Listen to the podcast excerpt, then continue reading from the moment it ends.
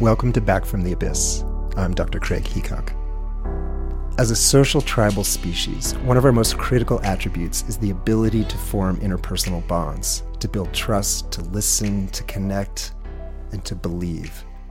We all tend to think that we can tell when someone is being open and honest with us and when we are being deceived. And this belief emanates both from our body, our gut level response, that involves feeling another's energy and relative level of sympathetic arousal, while unconsciously interpreting nonverbal cues such as microexpressions of the face.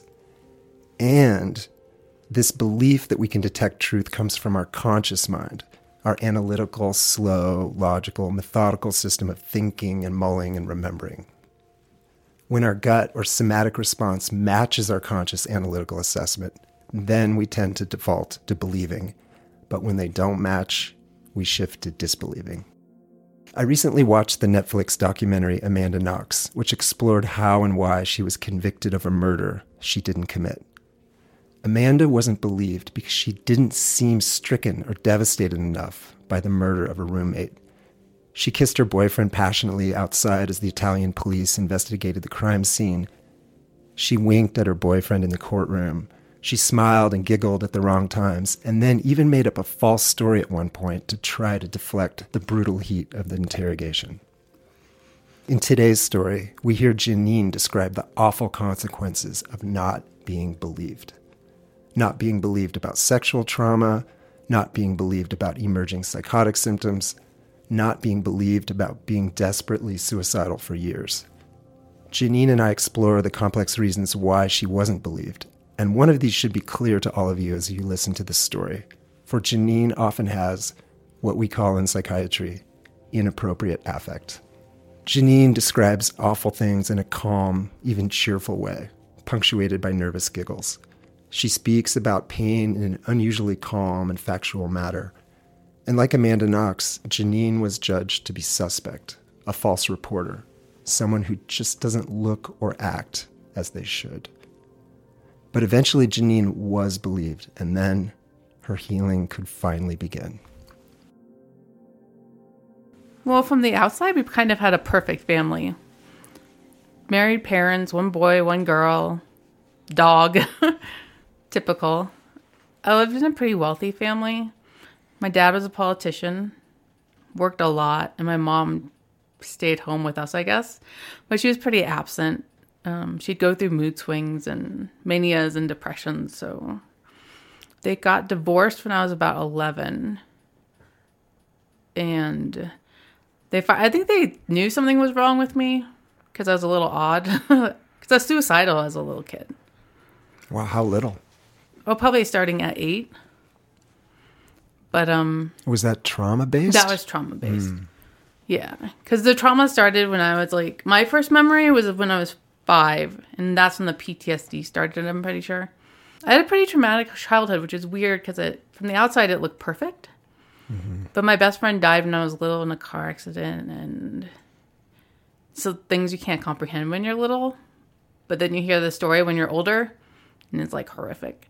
Mm-hmm. And sexual trauma started young. Yeah, about age 5 mm-hmm. is my first memory of it.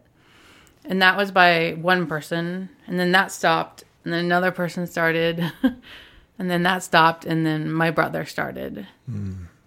molesting me, and then eventually raping me mm-hmm. hundreds of times. So, mm. and your parents had no idea. No. Yeah. Why do you think they missed that? Well, they shouldn't have because he was caught molesting somebody else and they sent him to a therapist and the therapist said it was sexual normal sexual exploration mm. for what he did to the other kid and that's not true mm-hmm. and did your parents know that you were getting suicidal as a little eight-year-old well i'd leave like i'd draw like morbid pictures like of skeletons and people dying and I'd leave like I didn't want to be with my family. Like I'd leave post-it notes all over the house saying I'm running away. but they never really thought much of it. Mm-hmm. But yeah, I mean, your mom, as you mentioned before, had pretty severe mental illness. Yeah, she was maybe just unable to really. Right, because when I was like, after my parents' divorce, we moved to a different house. My mom, my brother, and I. And um, she would just lay in bed all day, like all day, all night, curtains drawn, just getting up to pee or like having us go to her purse to get money for her because she couldn't cook, so we had to take care of ourselves. So So she's too ill to really follow what's happening with you, and dad's absent. Oh, yeah, yeah, because he was working working. like eighty hours a week hmm. when I was little, and then they divorced, and I rarely saw him the first couple of years, and then I eventually got kicked out when I was fourteen over an Easter basket, and I moved in with my dad, and that's kind of how our relationship started. Hmm. And how did that progress? If, if by eight years old you're starting to get suicidal, what did that start to look like in your teenage years? Um, I drank a lot of alcohol and smoked a lot of weed because it was um my escape. Like I was just suicidal all the time. And did you try to reach out to anybody or ask for help or um, alert family or About people the at school abuse, kind of. But the school, like because my dad was pretty prominent in the city, like when I did something wrong, I didn't hear about it. They just told my dad, and my dad would do nothing. Like the school knew I was an alcoholic my senior year, and they told my dad, and he was like, "Oh, it's fine. She drinks at home." Hmm. You know, kind of like a poo-poo everything. You know. Hmm.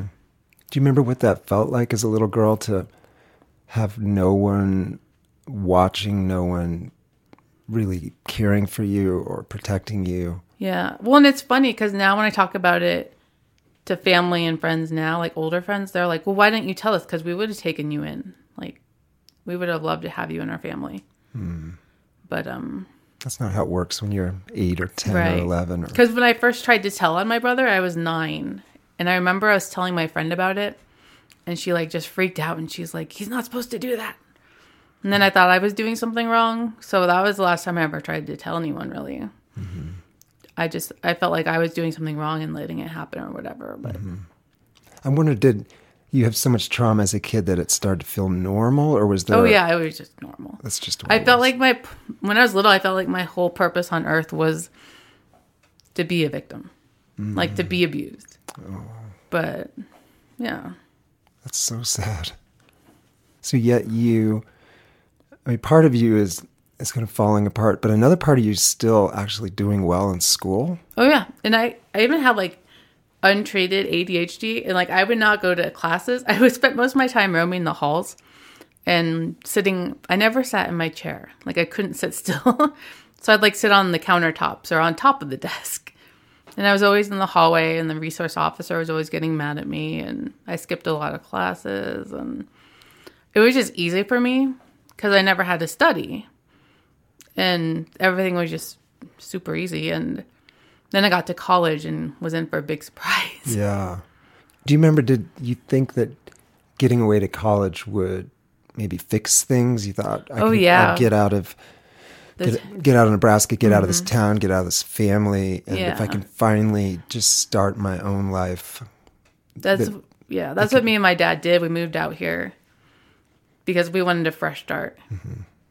Because people and the head people in Nebraska knew what my brother had done and that kind of stuff, and my dad I think wanted to get away from it. He didn't want that stigma like attached to him. And I wanted to go to Boulder for school, so we just figured move out here and get in-state tuition after a mm-hmm. year. Mm-hmm. So you're coming out to Colorado, starting at CU Boulder as a freshman, mm-hmm. and now your dad's actually has heard and accepted the fact that your dad, your brother, was molesting you. He's He he at the beginning point when we were still in Colorado. It took him years to apologize to me for not believing me. Hmm. But like when we first moved out here, he still thought it was just consensual hmm. between me and my, I'm like, no. oh, that's awful.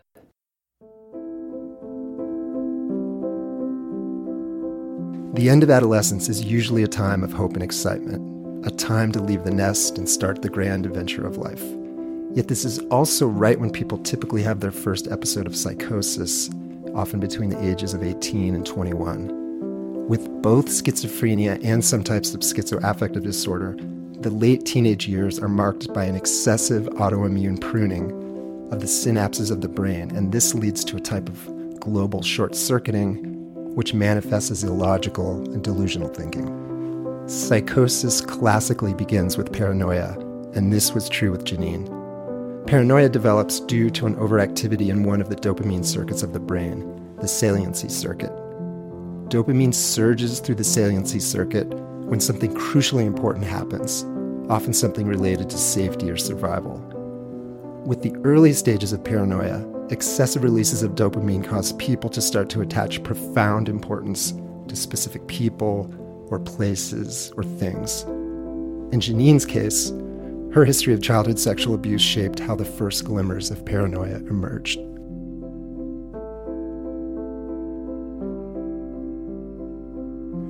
The very first instance at my dorm room was horrible because my roommate was bad. She like was making fun of like people who take psych meds and how they're crazy and all these things.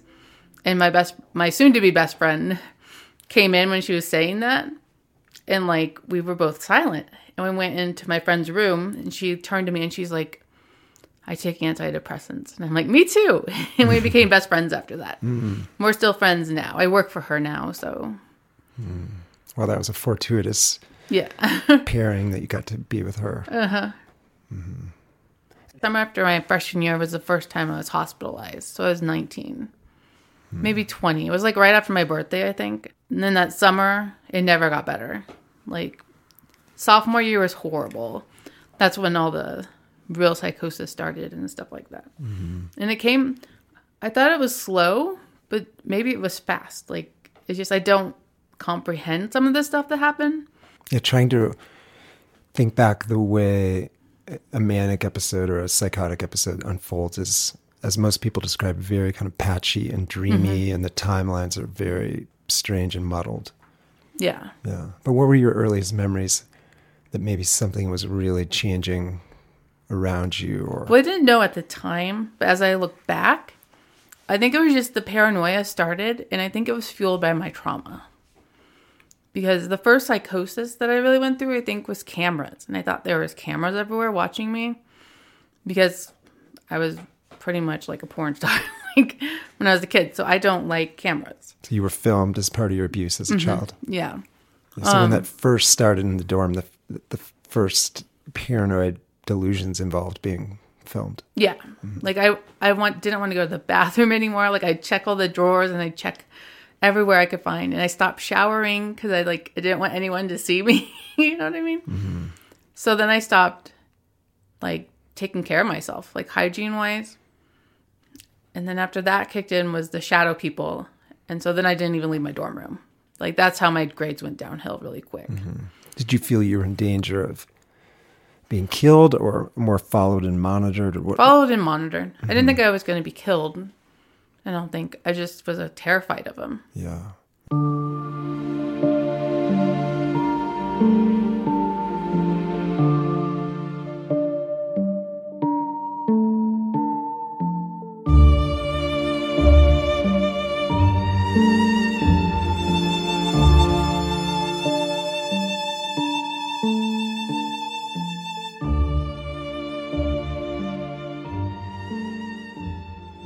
Then I started thinking everything was poisoned, like my pills were, because they had put me on a ton of pills that summer at like West Pines or something. I don't even remember what it was. I thought they were poisoned, my psych meds, so I stopped taking them, and that didn't help things. and that's when things really got out of control. And like a couple weeks later, I tried to kill myself again, mm-hmm. and I did a much better job at it because I almost succeeded, but it's like it was almost like I'm practicing, is what it felt like. Hmm, because of all the time I've tried to kill myself. Yeah. it's like I'm trying to get better. Hmm. Do you remember, was that attempt fueled by trauma or was that more fu- fueled by the fear, Fear. of psych- Fear, and yeah. psychosis? Yeah. Were you hearing voices as well? yeah. Yeah. What was that? And I was like smelling things that weren't really there, like the olfactory hallucinations hmm. and tactile hallucinations. Like I'd feel spiders crawling on me. And yeah. that sounds horrifying. Yeah. And again, uh, as you've described before we started recording, that you didn't know, like there wasn't a part of you thinking, "Oh, this is a hallucination," or "This isn't Right, real." like then. it was Oh, no. fully one thousand percent real. Oh, yeah. Yeah, and nobody knew. Right. Mm-hmm. They just thought I was spoiled. Like that was the big theme was I was a spoiled brat who wanted attention. I'm like, who would make this stuff up? Like, why would I want to be crazy? Like, why would I want psychosis? Like, I don't understand. Yeah, looking back, why do you have any theories why you weren't believed or why you were labeled as a kind of being hysterical or I don't um, like my spoiled? parents didn't believe me, and then it just kept going on. Like my dad had a lot to do with it, I think, because he would tell them there's nothing wrong with me. Like he'd be like, "Oh no, she can't hallucinate. She's never hallucinated." Like I don't think my dad believes I've ever hallucinated. When my friend called, my friend saved me that one attempt, and she called my dad at two a.m. in the morning, and he was like, "Just call me if she dies." Like that was his concern over me. and he never call- visited me in the hospital or anything. Just call me if she dies. Mm-hmm.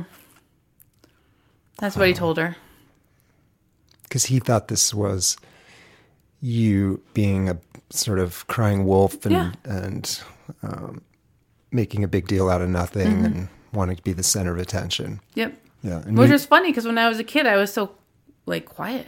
Mm-hmm. Like I was not the center of attention. And I wonder if, you know, we can never know exactly what's going through someone's mind, but if your dad was sort of oscillating between A, my daughter, you know, is this sort of um, exaggerating, attention seeking, Yeah. histrionic, or B, she has really terrible mental illness, and that the, the reality of number two, that option was so horrible. Like he just couldn't even go there mm-hmm. that he, he had to sort of fully endorse this idea that oh my daughter's just making Yeah. making step up, up for attention Yeah. Well, and like the mental health field agreed with it.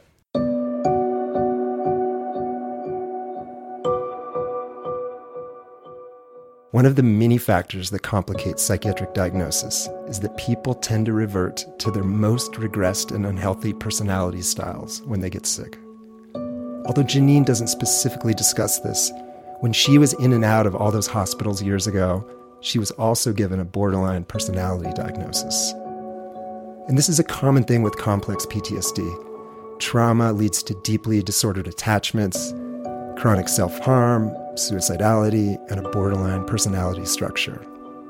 My hunch is that many of the clinicians whom she encountered in those days saw her primarily through the borderline lens, which was consistent with her inappropriate affect and chronic treatment resistance, and they wrote her off as histrionic, as a liar, or malingerer.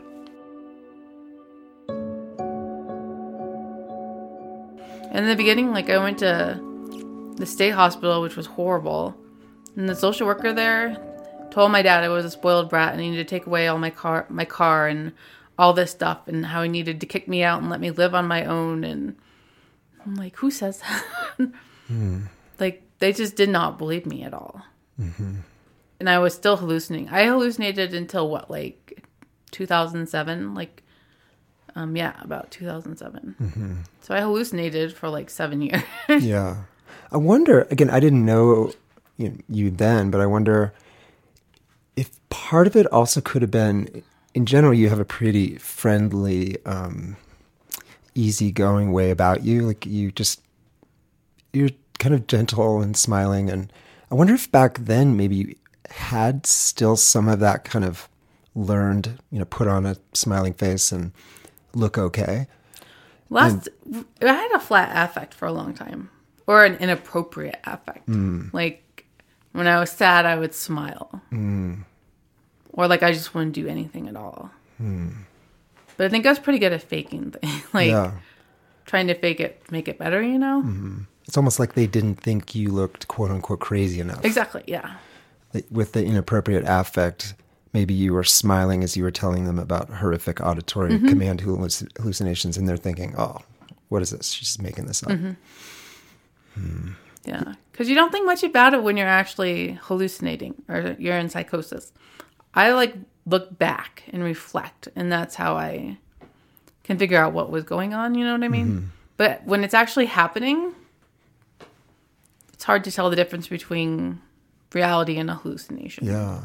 Do you remember how would you try to find some temporary measure of safety during those times when you're feeling like there are these like shadow creatures and you're being filmed and um, you're hearing voices? I mean, how did you, or were you able to find any way to bring yourself some sense of peace or, I don't know, just respite from this onslaught of terror. No, I think that's why I was in the hospital so much. Mm. Mm-hmm. But there's no relief. Because there was lots of hospitals. Yeah. I think eight different hospitals, 40 different visits, or 40 different hospitalizations. 40 hospitalizations. So if you think about it, that's like over a year in hospital. Like if you push them all together. When do you remember starting to be believed? I met uh, when I was at the peaks. I met a nurse practitioner, and she believed me. She put me on clozapine. She was great. She saved my life, I think, hmm. because everyone told me no, or they told her that I was a lost cause because they had tried over thirty different medications and nothing worked. Mm-hmm. And she was finally like, told me about Clozaril how it's like kind of the last ditch medication, but it works great. Mm-hmm. It's just a pain getting blood draws, but like that's what calmed the hallucinations. Yeah.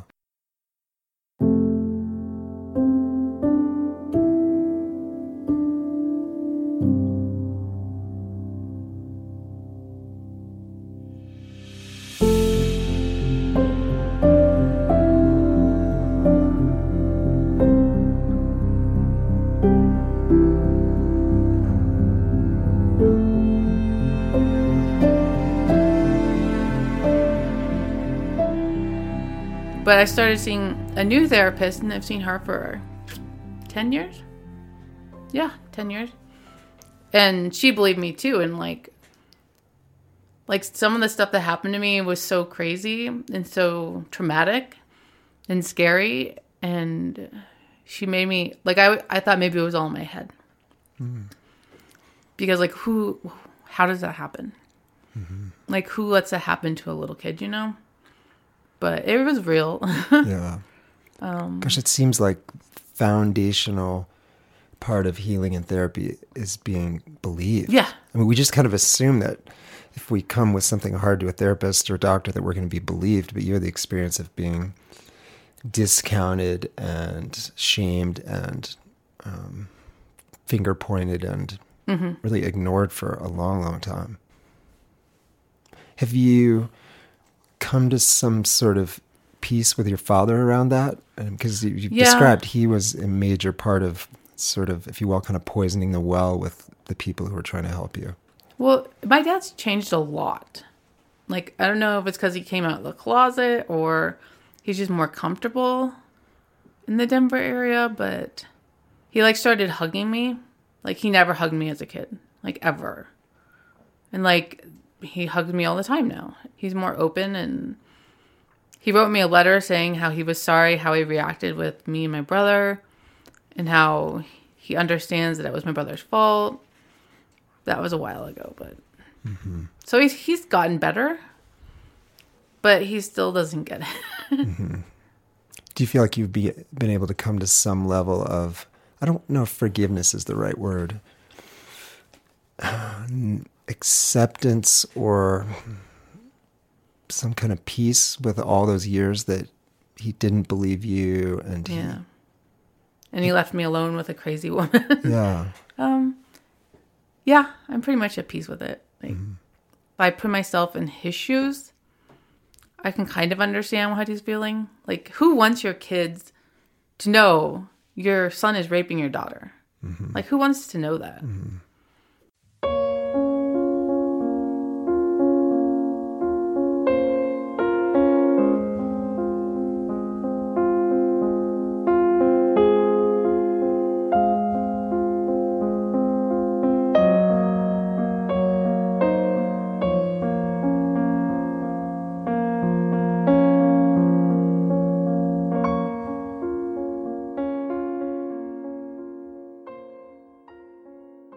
I feel like I'm still very suicidal. Like, About that for so many years mm-hmm. that that's kind of a go-to. It's like an easy out, mm-hmm. kind of in my opinion. Mm-hmm. But then I'm always, I'm also the good thing is I also am kind of negative and like, oh, I can't do it that way because I'll end up brain dead or I'll end up paralyzed or I'll end up blind, you know. So I always have an excuse not to do it. Because I know every time I've tried to kill myself, it never works. So it's kind of like, I'm pretty sure I'm not. Yeah. yeah. Well, for years you had many, many, many attempts, and some of them were near fatal. And when was your last serious suicide attempt? November 2010. Wow, 10 years. Mm-hmm. So something shifted.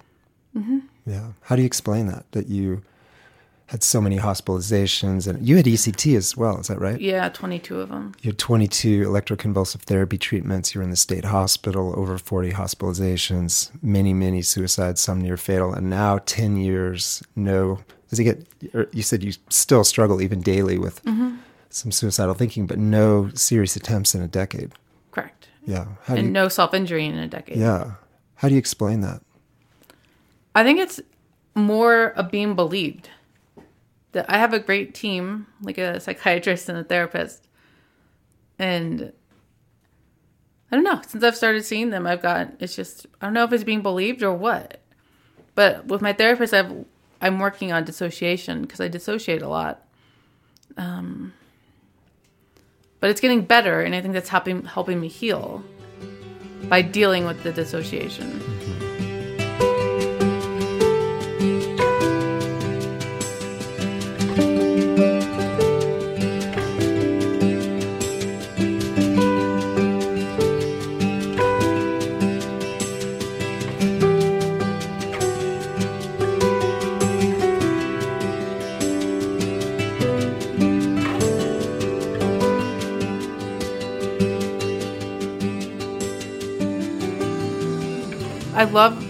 Educating people.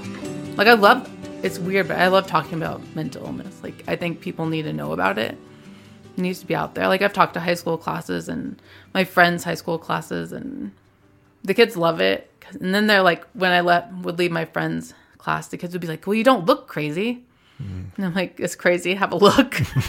I mean, but like the kids love my stories, and it's just it, like uh, kids will come up and talk to me afterwards and be like, "Oh, my friend has this," and you know, and it's just like I want to educate people and help people, you know, and just get the word out there. I work part time, very part time, but I work part time. Volunteer.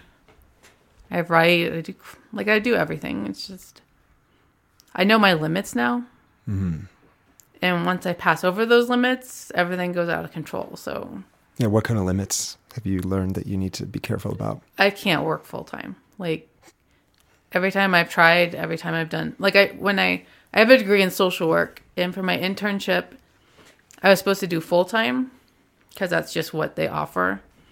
And I end up having to like I was sick for like seven, ten days because I was so suicidal and so depressed and so like out of control. Like so I, I just I can't do full time. Like my I just get too unorganized.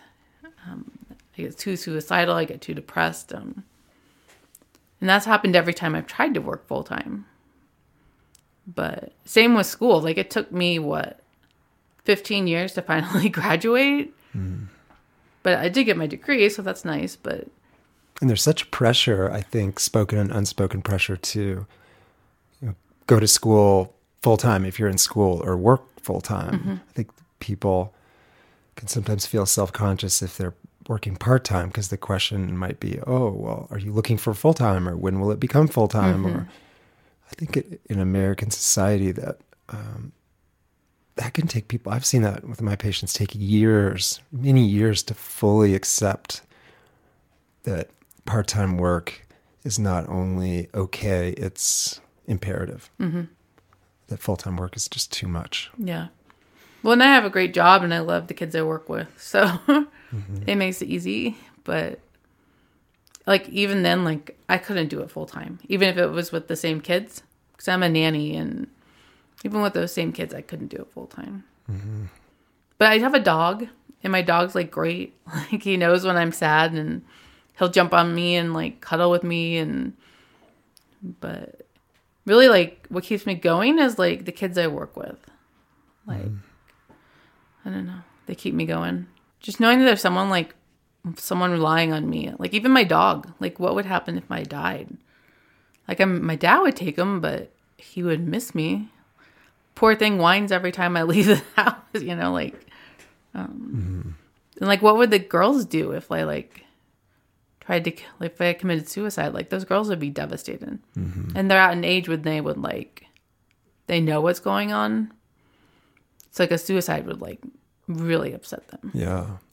You know, I wonder when I think about you a decade and more ago when you were so suicidal, so many attempts versus now, I wonder if one of, I mean, there's a number of things that have changed, including your medication clozapine relationship with your dad. And, but if one of the big things grounding you, keeping you from killing yourself is just what you said, these connections, feeling like you, like you matter, like people would miss you. Right. Like you, in the beginning, I never thought like that. Mm-hmm. I was always like, no one wants me around.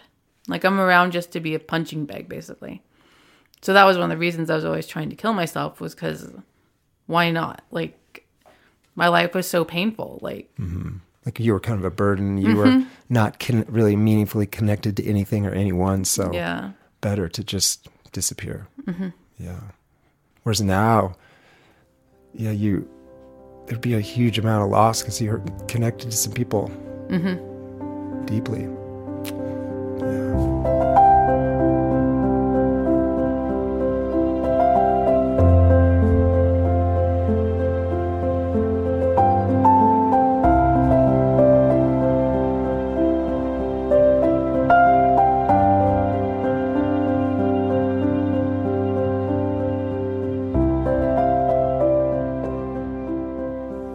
I know I was very lucky because I should have been on the streets. Because you know, you see a homeless person, and my dad will be like, "Oh, they're just lazy." I'm like, "No, that could have been me."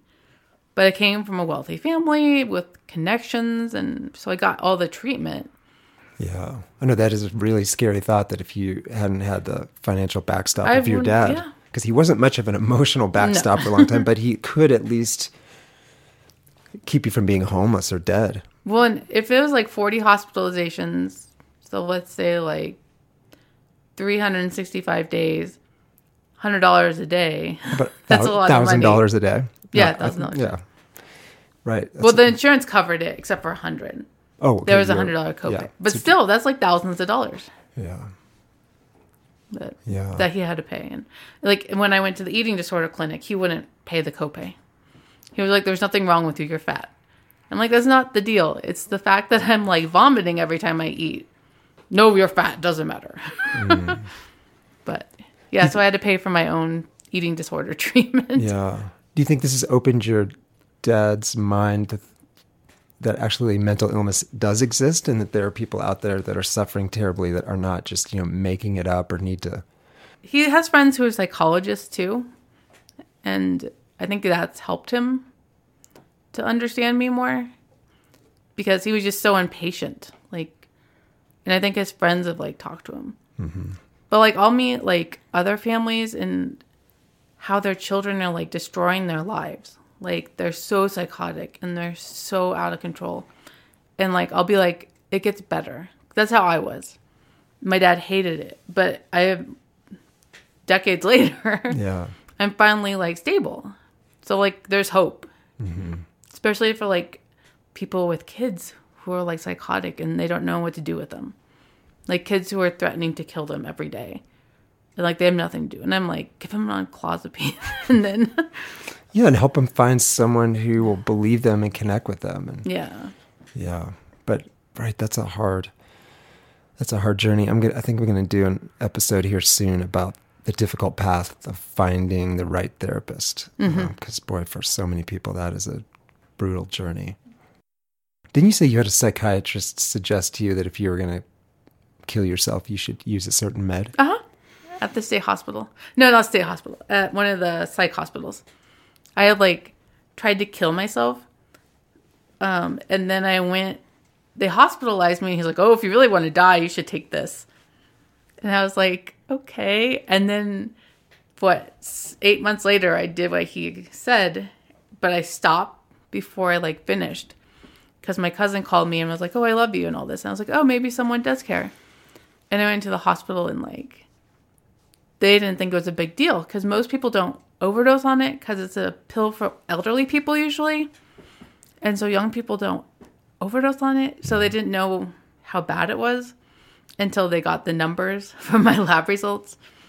And the doctor there in the ER when I went in was like, You're wasting my time and the taxpayers' money. Mm. And I was like, Okay, I just took these pills. And then he was like, Oh. And he didn't believe me until the labs came back. And then, like, I had to have fresh, fresh frozen plasma and mm-hmm. infusions and stuff. And yeah. And then I did it again on the same pills a year later, and that time I almost died. At one point, they said, You're going to die, and there's nothing we can do about it. When I was in the ICU. Mm-hmm. Did it feel like when that psychiatrist said you should use this particular medication to kill yourself that that you were a hopeless case? Mm-hmm. That he was maybe out of his kind of unconscious sadistic countertransference. He was I don't think he thought I would do it. Mm-hmm. And I'm like, okay. yeah.